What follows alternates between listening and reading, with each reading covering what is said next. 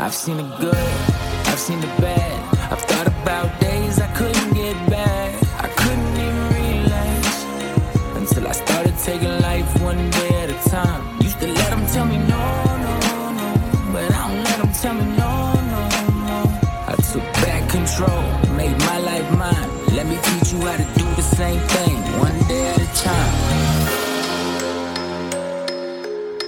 All right, so today I want to talk about one of the biggest traps that you're going to face as an entrepreneur, and it's shiny object syndrome. Now, if you're anything like me or a lot of entrepreneurs I know, you probably struggle with ADHD, you probably struggle with focus, and that means shiny object syndrome is going to be a much bigger problem than it is for most people.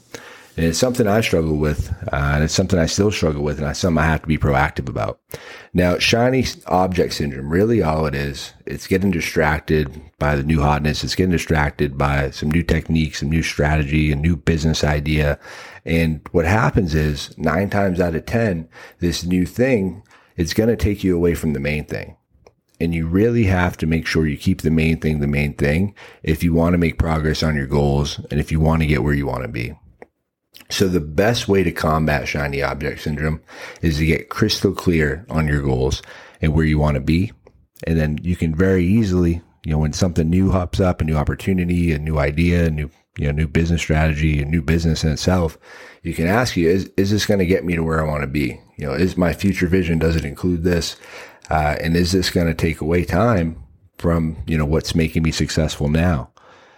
And even if you're not successful now, even if you don't have an existing business, that's when you really have to be careful because a lot of times I'll see people hop from thing to thing, from thing to thing. You know, whatever one guru tells them, you know, this other influencer says something. They try this for a week. They try that for a month. They try something else for a week and they never really find out what works and what doesn't because they don't persist long enough and they don't keep doing it. So you need to really master one thing, get really good at it get it on autopilot, get it so you have training videos, you can replace yourself out of it. And then you can try doing other things. And it's, it's boring, man. It's, it's boring. You know, starting new things is super exciting. It gets me jazzed up and fucking ready to go. And, you know, it's really, it's, it's exciting starting new shit, but it's, it's really important to get you know used to and getting comfortable being consistent with the monotonous things.